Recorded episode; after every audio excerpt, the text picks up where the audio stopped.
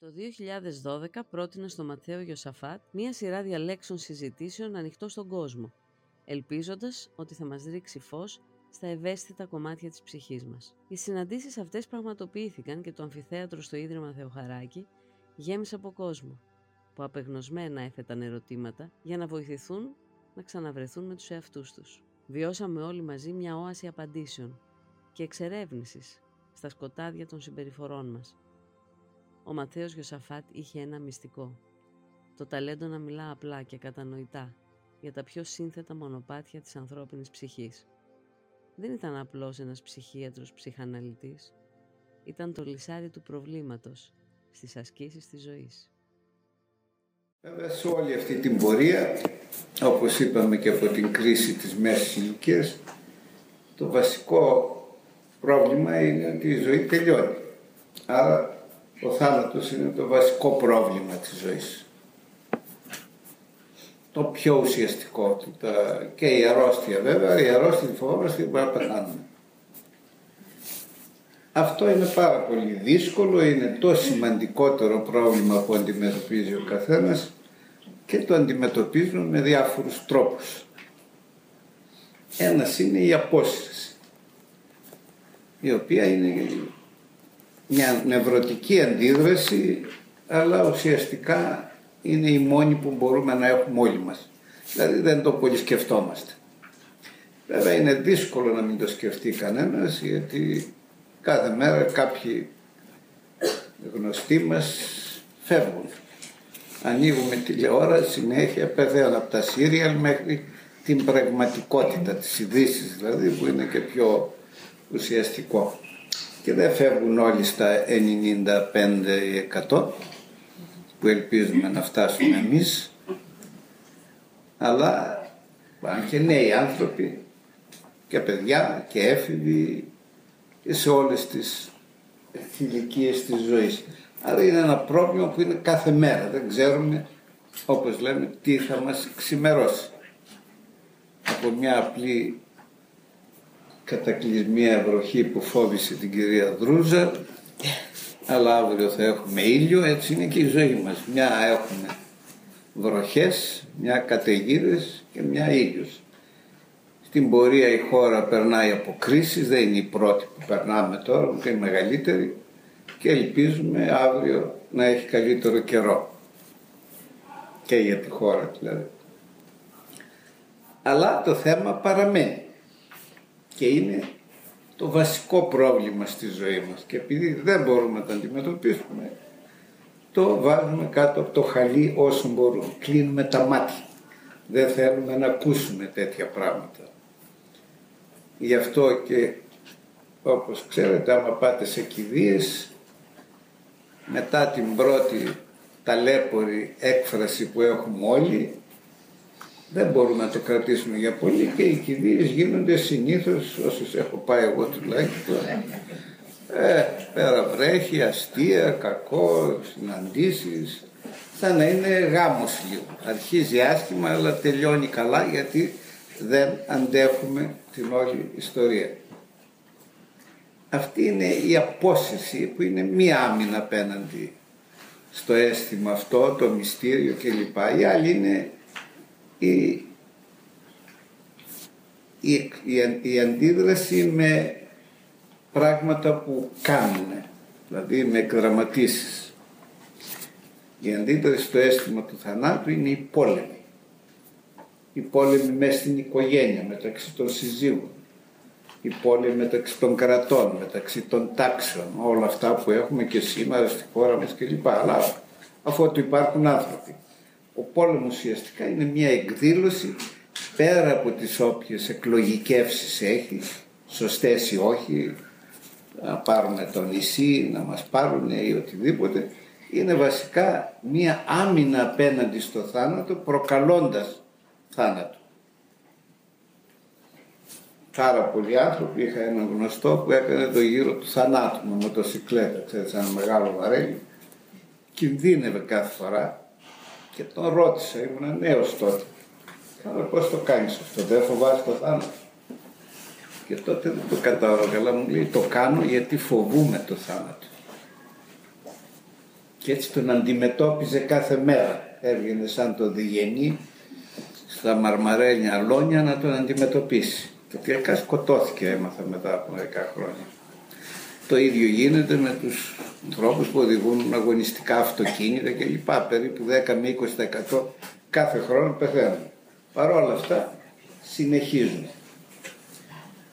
Αυτή η επιθετικότητα δηλαδή είναι μία μορφή της, του ενστίκτου, του φόβου, του θανάτου που έχουμε μέσα μας.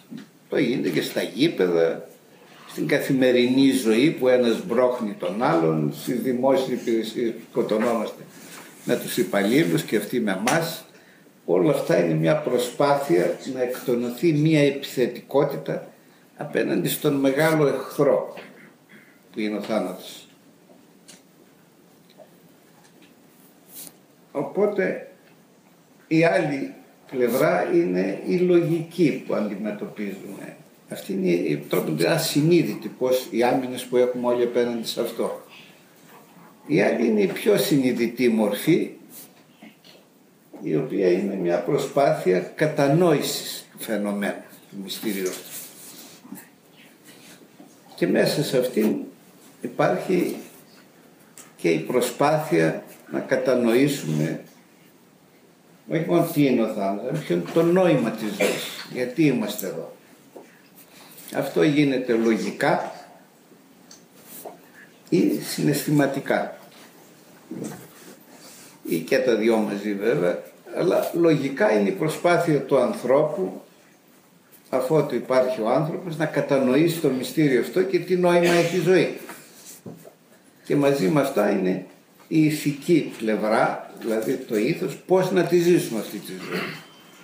Αν είναι σύντομη που είναι, τι κάνουμε σε αυτό το ταξίδι. Αλλιώς πάρα πολλοί άνθρωποι το χαραμίζουν. Περισσότεροι. Είναι μια μοναδική ευκαιρία, αλλά όπως ξέρετε όλοι περνούμε με φασαρίες, με καυγάδες, με μαλώματα, με αγωνίες, με τι θα πάρουμε τώρα, οικονομικές, οικογενειακές, φοβίες, τέτοια κλπ. Και τελικά φτάνει στο τέλος και λες προς τι όλα αυτά. Έτσι ο άνθρωπος προσπάθησε να δώσει απαντήσεις σε αυτό το πράγμα και στο μυστήριο και την κατανόηση τι πράγμα είναι η ζωή και πώς πρέπει να τη ζήσουμε. Ε, η πρώτη προσπάθεια να κατανοήσουν αυτά τα πράγματα οι άνθρωποι είναι η θρησκεία. Σε όλες τις χώρες οι πρώτες προσπάθειες των ανθρώπων σε όλες τις ιστορικές περιόδους από την πολύ αφού το άνθρωπο σηκώθηκε στα δυο πόδια και άρχισε να καταλαβαίνει ότι πεθαίνει γιατί ο άνθρωπος είναι το μόνο ζώο από ό,τι ξέρουμε που έχει αυτή την συνείδηση του θανάτου. Η οποία έχει το καλό ότι κάνει τη ζωή έντονη κανονικά όταν το συνειδητοποιεί κοιτάει κανείς να ζήσει όσο μπορεί καλύτερα και με τον εαυτό του και με τον κόσμο και να απολαύσει πράγματα όσο γίνεται καλύτερα μια και το ταξίδι είναι ανεπανάληπτο.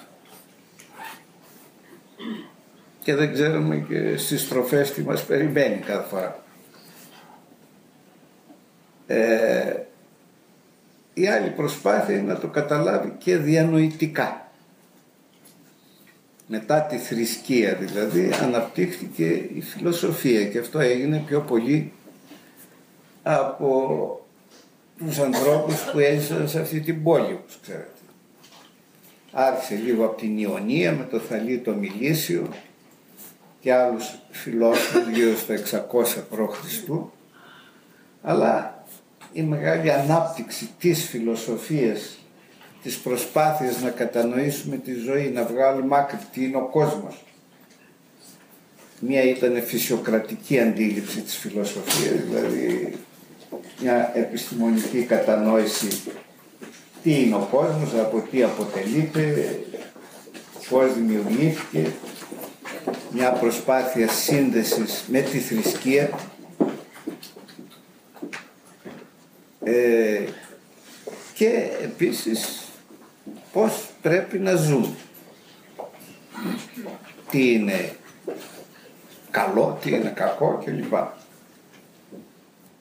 Ε, αυτό κράτησε πολλά χρόνια και με εναλλαγές. Στο Μεσαίον ας πούμε και στο Βυζάντιο και το Βυζάντιο πρώτα και μετά και στο Μεσαίωνα γύρισε πιο πολύ η θρησκεία του πάνω χέρι. Καταλήφθηκε λίγο η φιλοσοφία διότι επικράτησαν οι εκκλησιαστικές φατρίες, δυνάμεις κλπ. Πήραν εξουσία, συνεργάστηκαν με την πολιτική, οι πάπες, οι αυτοκράτορες, οι Βυζαντίνοι για να κρατήσουν το λαό κάτω συνεργάστηκε με τη θρησκεία η οποία έχει ένα φοβερό όπλο βέβαια περισσότερο είναι η τιμωρία είναι η, η υπόσχεση άλλης ζωής και η υπόσχεση μιας καλής ζωής στην άλλη ζωή εάν είσαι καλό παιδί. Το καλό παιδί το καθόριζε και η θρησκεία και η πολιτική εξουσία. Και έτσι μπορούσε να κυβερνά ένας αυτοκράτορας σε μια τεράστια χώρα ή ένας σωρό άλλοι μικρότεροι αργότερα κόμιτες, πρίγκιπες κλπ. που είναι ακατανόητο. Ένας σωρό από αυτά ήταν ηλίθιοι λόγω αιμομιξίας κλπ. Παρ' όλα αυτά ο κόσμος δεν τολμούσε να σηκώσει το κεφάλι. Ήταν όλοι δουλοπάροι και οι περισσότεροι δουλεύανε όλη τη ζωή για να πάρουν ένα κιλό στάρι ας πούμε να θρέψουν την οικογένειά τους. Αυτό στηρίζεται στην συνεργασία πολιτικής και θρησκείας όχι η θρησκεία η ίδια που είναι, θα μιλήσουν παρακάτω, πιο πολύπλοκο φαινόμενο αλλά των εκπροσώπων της Εκκλησίας που ήταν η εξουσία μαζί με την πολιτική εξουσία. Ε, αυτό έγινε πάλι το Μεσαίωνα μέχρι που την αναγέννηση πάρχισαν πάλι να επικρατούν οι αρχαίες φιλοσοφικές αντιλήψεις των αρχαίων Ελλήνων, των Αθηναίων κυρίως και τότε αρχίζει μια άλλη περίοδος πολιτισμού που είναι από την αναγέννηση, το διαφωτισμό μέχρι σήμερα. Εκεί πάλι έχουμε ένα μπλέξιμο θρησκείας γιατί οι περισσότεροι φιλόσοφοι ξεκινώντας από τον Ντεκάρτ, τον Καρτέσιο ο οποίος είναι η αρχή του ρασιοναλισμού, της λογικοκρατίας τρόποντας στη φιλοσοφία της αμφισβήτησης των πάντων του είπε ο Καρτέσιος ένα ξέρω ότι υπάρχω και από εκεί ξεκινά δεν δέχομαι τίποτα άλλο. Ύστερα από λίγο όμως και αυτός είπε ότι όλα αυτά συνδέονται με μια αρχική αρχή που είναι ο Θεός. Δεν ξεκαθάρισε περίπου από ό,τι έχω καταλάβει τι είναι αυτή η έννοια, αλλά πάρα πολλοί φιλόσοφοι τότε συνδέουν τις φιλοσοφικές αυτές θεωρίες με την έννοια του Θεού. Ο Σπινόζα, άλλος φιλόσοφος, Ολλανδός ασχολήθηκε περισσότερο με το νόημα της, πώς πρέπει να ζει κανείς στη ζωή. Άρα και σε αυτό ήταν λίγο θρησκευτικό τρόποντινά και αυτός είπε πάλι ότι όλα ξεκινάνε από την έννοια του Θεού χωρίς να ξεκαθαρίσει τίποτα και βέβαια όλοι αυτοί οι φίλοι δεν χώντουσαν το Θεό όπως η θρησκεία την έννοια.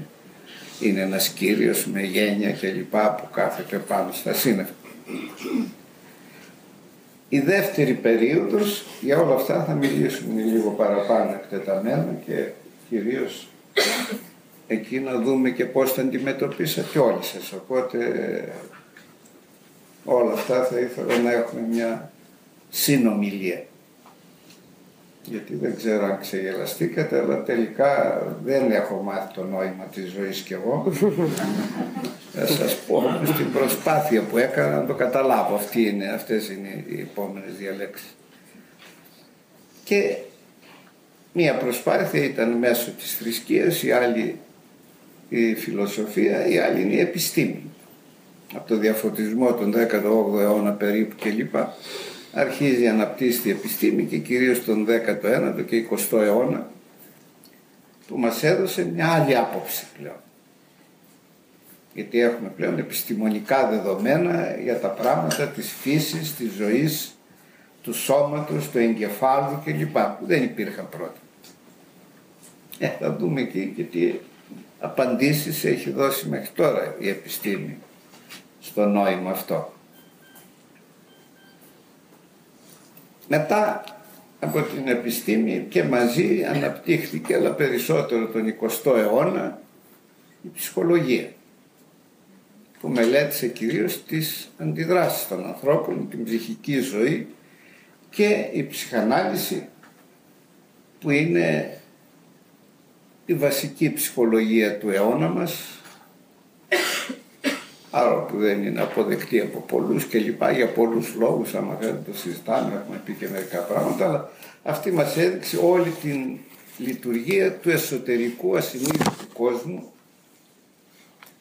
που δημιουργεί από αρρώστιες μέχρι την προσπάθεια να καταλάβουμε τη ζωή μας και επίσης δημιουργεί και τις προϋποθέσεις της σκέψης. Ψυχανάλυση εξηγεί γιατί ένας ακολουθεί τη θρησκεία, ο άλλος την επιστήμη, ο άλλος τη φιλοσοφία, ο άλλος τα μπερδεύει. Δηλαδή η σκέψη μας δεν είναι και αυτή τόσο ανεξάρτητη. Επηρεάζεται από την εσωτερική ασυνείδητη ζωή που δημιουργήθηκε στην παιδική ηλικία. Όσο να φαίνεται παράξενο, δουλεύοντας τόσα χρόνια, βλέποντας ένα παιδάκι, μπορεί να ξέρεις αργότερα τι πολιτικές πεπιθήσεις έχει, αν θα γίνει θρησκευτικός ή όχι, και αν γίνει θρησκευτικός, ποια θρησκεία θα είναι πιο συντηρητικός, πιο ορθόδοξος, πιο ελεύθερος κλπ. Και τελικά θα μιλήσουμε στο τέλος για την τέχνη, τη λογοτεχνία, την ποίηση, τη μουσική, βέβαια δεν θα τα πάρουμε όλα αυτά, αναφέρω ενδεικτικά μερικά πράγματα για να τα συζητήσουμε, τα οποία εξετάζουν όχι τη λογική προσπάθεια να καταλάβει ο άνθρωπος, τις συναισθηματικές του αντιδράσεις απέναντι στο φαινόμενο της ζωής και του θανάτου τέλος μας. Και εκεί και στην Ελλάδα έχουμε σπουδαίους ποιητές που ασχολήθηκαν με αυτά και θα αναφέρω μερικά πράγματα, μερικά αποσπάσματα και εσείς μπορείτε να φέρετε που είναι η αντίδραση, ο θαυμασμός, ο φόβος μπροστά στο θάνατο και στην ομορφιά της ζωής. Ε, και εκεί θα προσπαθήσουμε να δούμε μαζί με την δική μου άποψη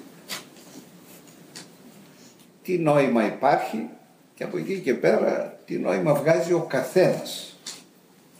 Εμείς θα πούμε ότι προσπάθησε η ανθρωπότητα.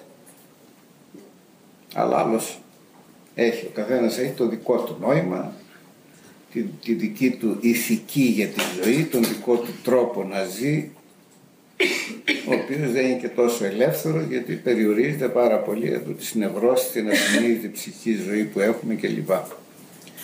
Γι' αυτό εγώ έχω ψυχανάλυση καλό απελευθέρωση. Δεν είναι θεραπεία, είναι απελευθερώνεται από τα δεσμά που έχει κανείς από την παιδική του ηλικία μέσα του ώστε να μπορεί να χαρεί όσο μπορεί ανάλογα με τις συνθήκες, τον τρόπο που γεννήθηκε κλπ. Το ταξίδι αυτό το οποίο οι περισσότεροι δεν χαίρονται. Θυμάμαι στο Λονδίνο που είναι μια πόλη που έζησα πολλά χρόνια Εμένα δεν μου αρέσει ιδιαίτερα παρόλο που είναι βέβαια μια, ένα σημαντικότατο κέντρο του δυτικού πολιτισμού. Αλλά ερχόντουσαν άνθρωποι, φίλοι μου, γνωστοί, με παίρνανε τηλέφωνο, πήγαν τους έβλεπα στο ξενοδοχείο και δεν βγαίνουν, παίζαν μπυρίπα Όλη τη μέρα και να κάνω δεν θα βγείτε έξω. Τι ήρθε εδώ, δεν παίζατε την πυρήμα στην Αθήνα; Τι να βγούμε, λέει, τώρα βαριέσαι, μαγαζιά έχει, μουσεία τα βαριέμαι. Ε, τότε τι ήρθατε εδώ. Το ίδιο είναι και σε ταξίδια που έχω πάει και με ομάδες ανθρώπων που πολλοί κλείνονται, θυμάμαι την...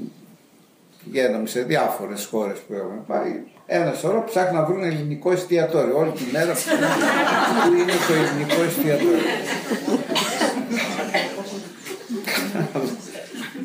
Τόσα χρόνια τρώμε και ήρθες εδώ και κάνανε τη μέρα τους. Ψάχνουν, ένας λέει έχει εκεί, τρέχανε από εδώ, τρέχανε από εδώ και να ψωνίσουν ένα πουλόβερ, ένα τέτοιο που τα βρίσκεις και εδώ. Ενώ ένα ταξίδι είναι μια μοναδική ευκαιρία, μια μεταφυσική ευκαιρία να ξεφύγουμε λίγο από την καθημερινότητα, να δούμε πώς είναι ο κόσμος και ίσως και το νόημα της ζωής. Το περιγράφει Καζαντζάκης στα βιβλία του, τα ταξίδια τα οποία θα μάθει. Προσπαθεί μέσα από τους ανθρώπους, την κουλτούρα τους, τις προσπάθειές τους να καταλάβει το νόημα της ζωής για αυτόν. Λοιπόν, ε, το νόημα αυτό γίνεται έντονο και ο φόβος του θανάτου στον πρώτο χρόνο ζωής γι' αυτό είναι τόσο σημαντικός παρόλο που το βρέφος δεν καταλαβαίνει βέβαια τι του γίνεται αλλά φοβάται ότι θα πεθάνει. Είναι ένστικτο αυτό κινδυνεύει γι' αυτό τα παιδιά κλαίνε. Και όταν βγαίνουν από τη μήτρα γι' αυτό κολλάνε τόσο πολύ στη μαμά και είναι τόσο σημαντική αυτή η σχέση. Κάτω από αυτό είναι ο φόβος του θανάτου. Όταν τα αφήνει η μαμά κλαίνει φοβούνται ότι δεν θα έχουν να φάνε και θα πεθάνουν. Από εκεί ξεκινάνε και όλες οι φοβίες που έχουν οι άνθρωποι να βγουν έξω, να μην μπουν στα σανσέρ, να μπουν στα μέσα μεταφοράς και λοιπά, η κρίση πανικού που είναι σήμερα πάρα πολύ διαδεδομένη στους ανθρώπους γιατί η ζωή έχει γίνει λίγο ανασφαλής και δεν ξέρεις πότε θα σου έρθει. Αυτό μαζεύεται, το καταπίνουμε, το πατάμε κάτω και μια στιγμή εκρήγνεται. Και εκεί που είσαι μια χαρά στο δρόμο και λοιπά, ξαφνικά παθαίνεις ένα πανικό, θα πεθάνω. Αυτή είναι η κρίση πανικού. Και είναι συνηθέστατη τώρα. Δεν έχω καταλάβει γιατί τόσο πολύ, είτε όσοι τώρα τις αναγνωρίζουν πολύ. Αλλά πάρα πολλοί άλλοι και νέοι και λοιπά που παθαίνουν πανικό. Και ο πανικός τότε συνήθως τελείωσε, πεθαίνει. Άρα η παιδική ζωή είναι μη συνειδητή τότε, αλλά είναι πολύ ζωντανός, ζωτικός ο φόβος του θανάτου και η μόνη άμυνα τότε είναι η προσκόλληση στη μητέρα. Αυτό γίνεται και σε όλα τα ζώα. Έχω πει και άλλες φορές, αν ένα ζώο δεν προσκοληθεί, δεν το μυρίσει η μάνα του, δεν το γλύψει κλπ. Δεν διαρκεί πάνω από μια μέρα. Η μάνα το απορρίπτει μετά, το ζώο, οι άλλες μητέρες το απορρίπτουν και το τρώνε τα αρπακτικά μετά. Η δεύτερη περίοδος που είναι αυτό το αίσθημα έντονο είναι στην εφηβεία. Στην εφηβεία πάβει ο προστατευτικός ε, δεσμός της παιδικής ηλικίας ότι οι γονείς ξέρουν θα με σώσει η μαμά και λοιπά. Τα παιδιά αφού αισθάνονται ότι όσο είναι η μαμά ο μπαμπάς δεν κινδυνεύουν να πεθάνουν τρόπον ναι. Και στην εφηβεία καταλαβαίνω ότι δεν είναι έτσι τα πράγματα, ότι οι γονείς δεν είναι παντοδύναμοι, δεν μπορούν να τους σώσουν και ότι υπάρχει ο θάνατος, τον βλέπουν πιο πραγματικά και αρχίζουν και αμφιβάλλουν ότι όλοι πάνε στο Θεούλη που λένε συνήθως, παλιά λέγανε τουλάχιστον. Οι μητέρες που πήγε ο παππούς, να εκεί μας κοιτάει και θα πάμε κι εμείς εκεί και θα τον δούμε και θα που εν μέρει τα έλεγε και η θρησκεία βέβαια και τα λέει. Ε, μετά ο έρωτας και το σεξ γίνονται τόσο πολύ έντονα που αποθείται πάλι ο φόβος του θανάτου. Μετά αρχίζει το, ο έρωτας να βρούμε σύντροφο από 20 με 30 που είπαμε. Μετά να κάνουμε οικογένεια, να κάνουμε παιδιά, όλα αυτά μας αποσπούν λίγο από το φόβο του θανάτου που είναι 30 με 40 αυτό και έρχεται η άλλη μεγάλη κατραπακιά, ιδιαίτερα για τους άντρες, 40, 45 κλπ. Που είναι η κρίση της μέσης ηλικίας. Ε, από εκεί και πέρα τα είπαμε την άλλη φορά, δεν θα συνεχίσω. Θα πω λίγο τώρα να μπούμε στο πώς θα αντιμετωπίσαμε και το πώς θα πω δύο κουβέντες πώς θα αντιμετώπισα εγώ σημαίνει εγώ είστε και εσείς όλοι περνάμε αυτά τα στάδια καθένας λίγο με την προσωπικότητά του διαφορετικά αλλά Εμένα έγινε στην παιδική ηλικία, δεν θυμάμαι. Τα πρώτο χρόνο κλπ. Στην εφηβεία όμως έγινε εντονότατο. Θυμάμαι ότι δεν μπορούσα να κοιμηθώ το βράδυ. Πάρα πολλοί άνθρωποι έχουν αϊπνία. Αυτό φοβούν. Γιατί ο ύπνος είναι τι, μικρός θάνατος. Θάνατος είναι the big sleep που είναι ένα περίφημο έργο. Άρα στην εφηβεία αρχίζει κανείς και δεν μπορεί να κοιμηθεί, ήταν ήσυχος. Και τα παιδιά πολλές φορές η αϊπνία είναι αυτό, όταν έχουν κάποιο πρόβλημα έντονο, τότε φοβούνται ότι μπορεί να πεθάνουν και δεν κοιμούνται. Αυτό είναι ασυνείδητο τότε. Εκτός άμα είναι μερικές περιπτώσεις, δεν θυμάμαι, σας είπα ένα παιδάκι που είχα δει, το οποίο δεν κοιμόταν, το έφερε η μάνα του γιατί είναι μεγάλο προβλήματα. Δεν ήξερε και αυτό. Τελικά όταν το είδα μόνο του και μιλήσαμε λίγο και λοιπά και τη ρώτησα γιατί δεν κοιμάται, από πότε άρχισε αυτό; Και μου λέει με πήγε η μαμά στην γιορτή του Πολυτεχνείου και εκεί λέει ήταν ένας ήρωας στην αρχαία Ελλάδα, το, το Πολυτεχνείο για αυτή βέβαια ήταν αρχαία Ελλάδα. ναι, ήταν λέει αρχαίοι Έλληνες και ήταν και ένας ήρωας και ήρωες και έναν του κόψαν το κεφάλι. Είναι το κεφάλι του μακρύ που έχει το, αυτό εκεί πέρα και από τότε δεν μπορώ να κοιμηθώ. Ε, λέω τι σχέση έχει το κεφάλι; Αν δεν κοιμηθώ λέει δεν θα πεθάνω κι εγώ. Οπότε προσπαθούσε να κοιμηθεί ζωντανή γιατί δεν ξέρεις αν θα ξυπνήσεις. Ε, στην εφηβεία το ίδιο αισθανόμουν και εγώ.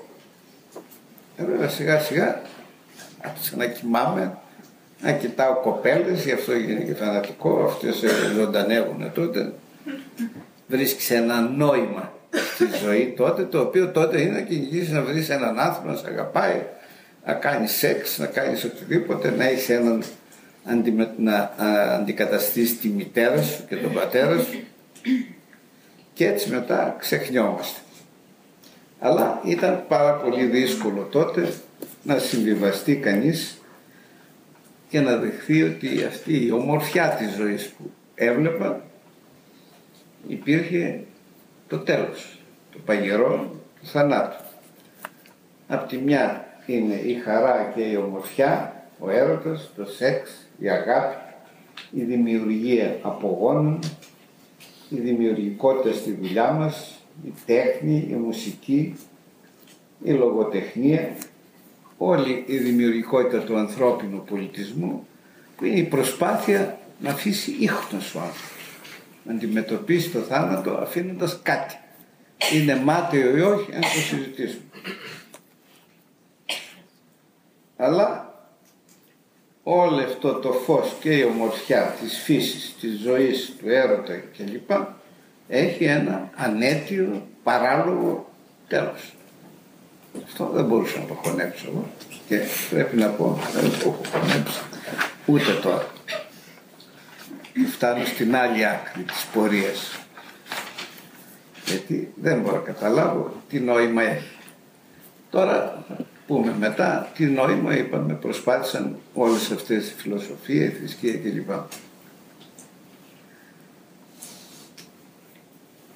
Ε, είπαμε ότι ο θάνατος εκδηλώνεται και με όλα αυτά τα πράγματα, την επιθετικότητα την ανθρώπινη, ε, η οποία εκδηλώνεται και με ψυχιατρικές παθήσεις και με τις διαταραχές του ανθρώπινου πολιτισμού. Γιατί έχουμε μια σύντομη ζωή. Η, η, ζωή, η φύση είναι ωραία. Οι σχέσεις μπορεί να είναι ωραίες των ανθρώπων και όχι μόνο οι σεξουαλικές, η φιλία, η αγάπη, τα παιδιά, όλα αυτά. Αυτή είναι η ομορφιά της ζωής. Παρ' όλα αυτά και εκεί τα καταστρέφουμε πολλές φορές. Και αντί αυτού πάρα πολλοί άνθρωποι έχουν και όλοι σε ένα βαθμό έχουν ένα αίσθημα ματαιότητος. Η θρησκεία παρόλο μας δίνει ελπίδες, Λέει όμως και ματαιώτης πατεωτήτων, τα πάντα ματαιώτης κλπ. Ή η ζωή είναι κιλάς δακρύου.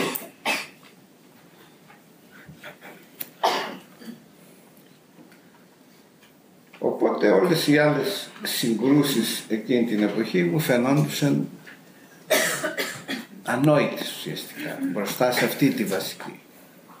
Αλλά όπως είπα η ζωή τότε είναι πολύ έντονη, η φύση έχει βάλει ακόμη και τις ορμόνες μέσα μας, αυτή λέμε λίμπητο, είναι η ανάγκη να ζήσουμε, να ερωτευτούμε, ο έρωτας με τη γενικότερη έννοια που δεν είναι μόνο το σεξ, το σεξ είναι το βασικό βέβαια και από εκεί ξεκινάει, η φύση το έβαλε για να αναπαράγουμε τη ζωή.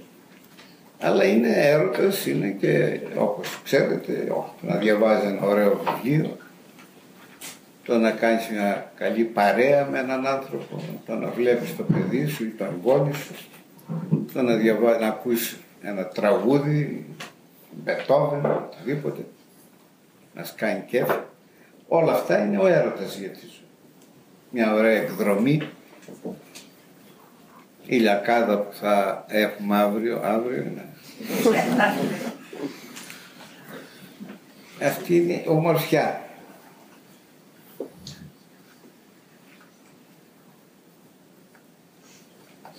Λοιπόν,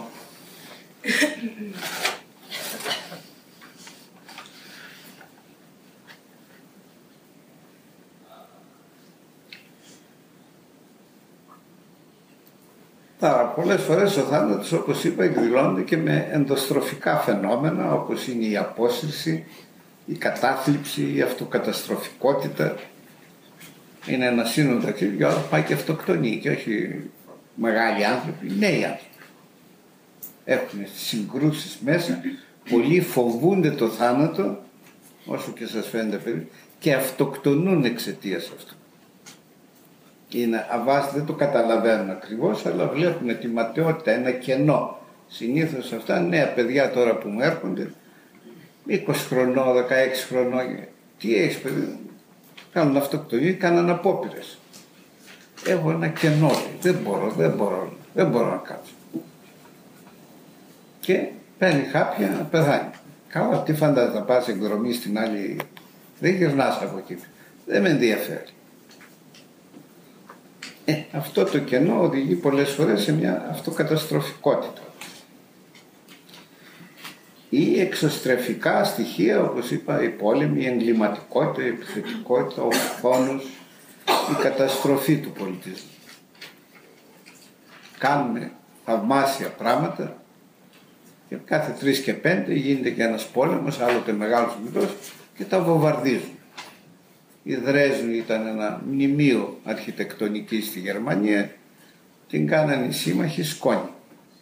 Οι Γερμανοί καθαρίσαν ένα σωρό άλλες πόλεις, δεν μιλάω ποιος τα κάνει, ο άνθρωπος. Γι' αυτό κάναν προσπάθειες και τη Ρώμη και την Αθήνα να τις κρατήσουν λίγο αβοβάρδιστες.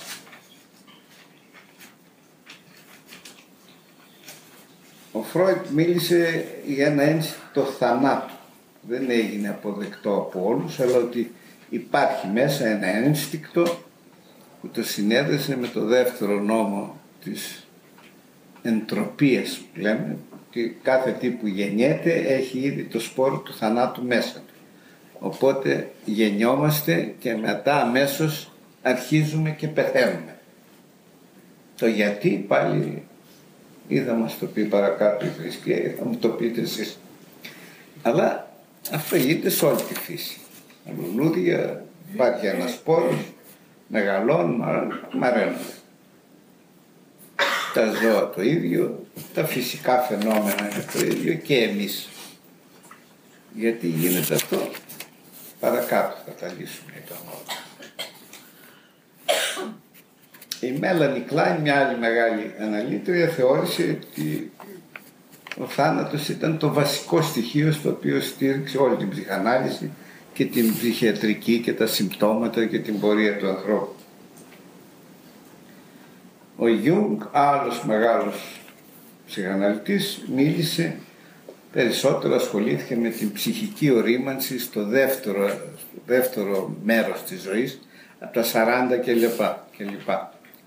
Και είπε ότι τότε, όπως είπα και για την κρίση της μέσης ηλικίας, ο άνθρωπος, όχι όλοι, αλλά ο καθένας με το μικρό ή μεγάλο τρόπο ασχολείται με αυτό, κοιτάει να βγάλει άκρη, τι θα κάνει, πώς θα καταλάβει τον εαυτό του, να βρει ένα νόημα, να οριμάσει.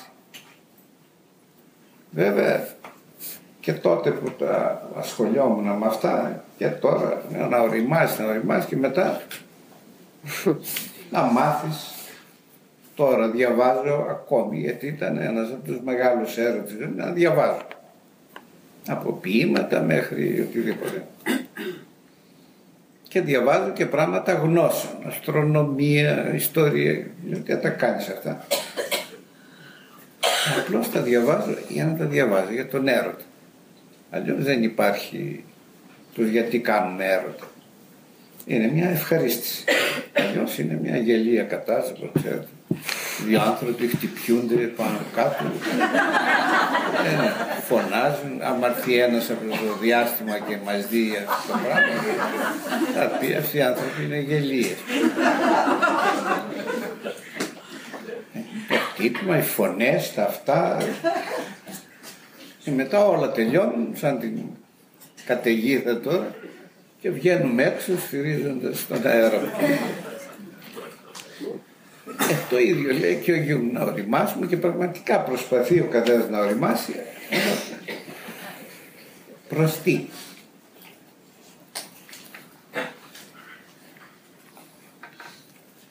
Γενικότερα η ψυχανάλυση και όλες σχεδόν οι ψυχολογικές θεωρίες του ανθρώπου δεν έδωσαν καμιά ουσιαστική απάντηση για το ποιο είναι το νόημα της ζωής. Απλώς ερευνώντας το ασυνείδητό μας και μελετώντας τα λιβιδινικά, τα ερωτικά δηλαδή και επιθετικά αισθήματα μέσα μας, μας βοήθησαν να έρθουμε σε μια κατανόηση και κάποια συμφιλίωση με τη βασική αυτή σύγκρουση. Γνωρίζουμε άλλωστε ότι η ικανότητα να εμπεριέχουμε αμφιθυμικά αισθήματα είναι δείγμα οριμότητος και ψυχικής υγείας. Αυτό γίνεται στον πρώτο χρόνο ζωής όπου το βρέφος χωρίς να το καταλαβαίνει μαθαίνει να συμφιλιώνει αντιφατικά αισθήματα.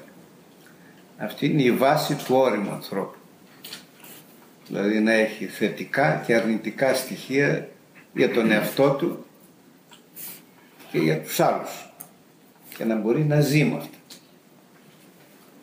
Ένα σωρό άνθρωποι δεν μπορούν να ζήσουμε γιατί γεννήθηκα έτσι, γιατί είμαι έτσι, γιατί είναι τα βάζω, γιατί δεν είμαι ωραίος, γιατί δεν είμαι έξυπνος, γιατί δεν είμαι ψηλός, γιατί δεν είμαι έτσι, γιατί είμαι φαλακρός, όλα αυτά που έχουμε και επιτιθέμεθα στον εαυτό μας μια ζωή.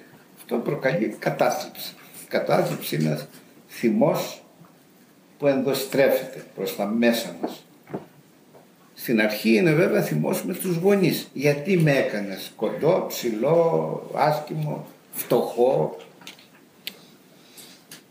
Θυμάμαι εγώ όταν πήγα στην Αγγλία είχα θυμώσει πάρα πολύ με την Ελλάδα. Με τη μοίρα μου Τότε η Αγγλία ήταν παράδεισος. Να πάει και πριν 50 χρόνια περίπου, 45 πόσο Εδώ πέρα η Ελλάδα ήταν σε μια φρικτή κατάσταση. Τότε με τα κομμουνιστικά, αντικομμουνιστικά τέτοια, εγώ ήμουν και αριστερός και είχαμε μπλεξίματα και λοιπά ως νέος.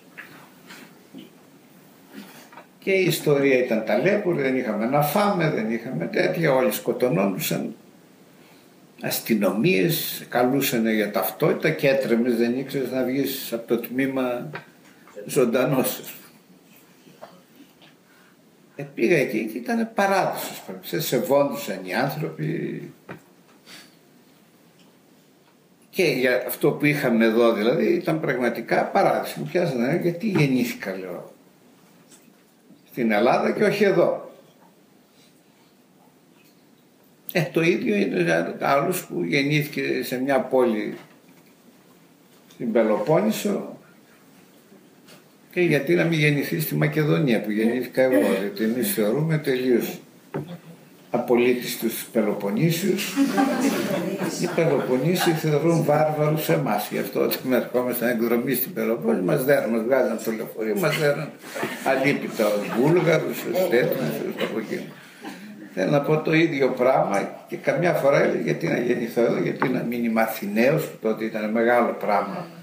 Άμα ήσουν στην επαρχία δεν υπήρχε αυτή η μετακίνηση, οπότε όταν πέρναγε από την πόλη που γεννήθηκα εγώ ένας Αθηναίος ή μια Αθηναία μαζευόντουσαν οι άνθρωποι να τη δουν έξω και λοιπά. Δεν είχαμε τέτοιο όνομα. Ε; Αξιοθέατα. Ήταν κάτι σημαντικός που δεν ήταν σαν και εμάς. Ήταν κάτι προνομιούχοι αυτοί οι άνθρωποι. Λοιπόν,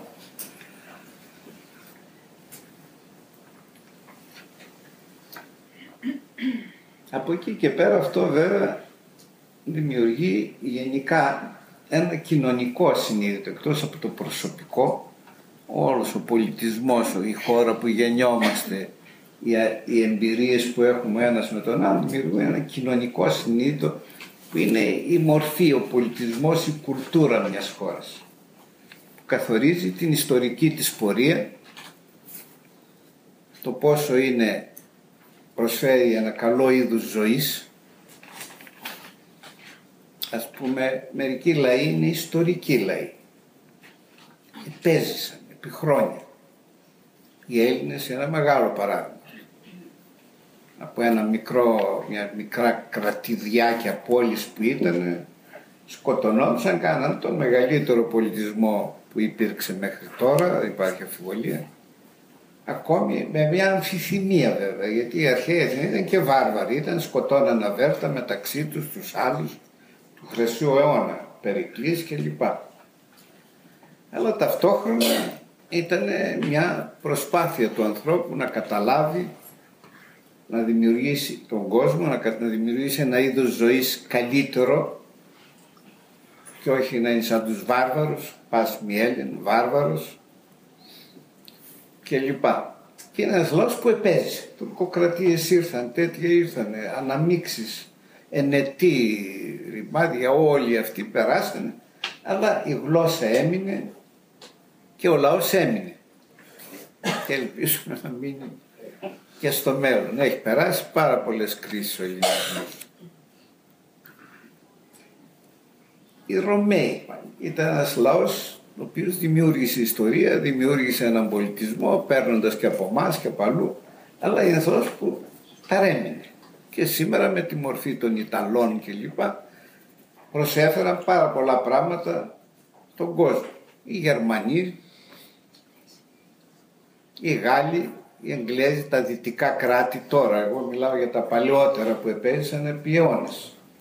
Γιατί όταν εμείς η Ελλάδα επιζούσε οι Γερμανοί τρώγανε τι είπε ο Πάγκαλος ή ήταν στα δέντρα πάνω. Αυτή είναι η καινούργια Οι Εβραίοι είναι ένας μεγάλος πολιτισμός πάλι που διατηρήθηκε από 3.500 χρόνια μέχρι σήμερα. Καταδικασμένοι, κατατρεγμένοι, διάφορα όλα αυτά, αλλά είναι ιστορικοί λαοί. Άλλοι λαοί αυτοί δημιουργούν ένα κοινωνικό ασυνείδητο που μας εμποτίζει μετά. Και έτσι δεν είμαστε όλοι οι ίδιοι, αλλά λέμε είμαι Έλληνας, είμαι Γάλλος, είμαι... Άλλοι λαοί εξαφανίστηκαν. Οι αρχαίοι Αιγύπτιοι δημιούργησαν πολιτισμό, υπάρχουν. Οι Άραβες τώρα που είναι εκεί, δεν είναι Αιγύπτιοι. Είναι αραβικός λαός. Οι Χαλδαίοι, οι Φίνικες, του οποίους είχαν δημιουργήσει πολιτισμούς, από εκεί πήραμε ο ελληνικός πολιτισμός, στη συνέχεια του φινικικού. Αλλά αυτοί δεν υπάρχουν. Εξαφανίστηκαν οι Ασσύριοι, οι παλιοί, όχι η Συρία σήμερα που είναι Άραβες και λοιπά. Ένα σωρό δηλαδή που κάνανε πολιτιστικά στοιχεία μία περίοδο αναπτύχθηκαν έναν αιώνα, δύο, τρεις ξαφανίστηκαν αυτοί οι λαοί. Άρα δεν είχαν αυτή τη συνείδηση τη συλλογική του λαού, του κράτους που είναι ένα μείγμα θρησκείας, ιστορίας, ε, φιλοσοφίας, στοιχείων ζωής.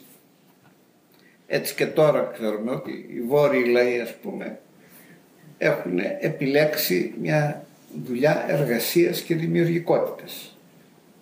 Και γι' αυτό ο πολιτισμός τώρα έχει πάει στο βορρά. Αυτό έγινε αφού όταν ανεπτύχθηκε η φωτιά βέβαια και η ικανότητα να θερμαίνονται για με το κρύο που είχε εκεί πέρα. Τι να κάτσει ο άλλος να δουλέψει ή να κάνει. Ήταν σε μια σπηλιά, σε μια τέτοια προσπαθώντας να επιβιώσουν. Και πολιτισμό ανέπτυξαν οι νότιοι λαοί που είχαν ζέστη. Μπορούσαν. Ε, σήμερα είναι το αντίθετο. Εμείς ξεπέσαμε ακόμη και οι Ιταλοί και οι Ισπανοί που ήταν ε, ο πολιτισμός ο δυτικός ξεκίνησε από αυτές τις χώρες. Από εμάς και πήγε αργότερα προς πιο δυτικά. Σας ευχαριστούμε που ήσασταν μαζί μας. Σας καλούμε να παρακολουθήσετε και τα επόμενα αποσπάσματα με τις συζητήσεις που είχα με τον Μαθαίο Γιωσαφάτη.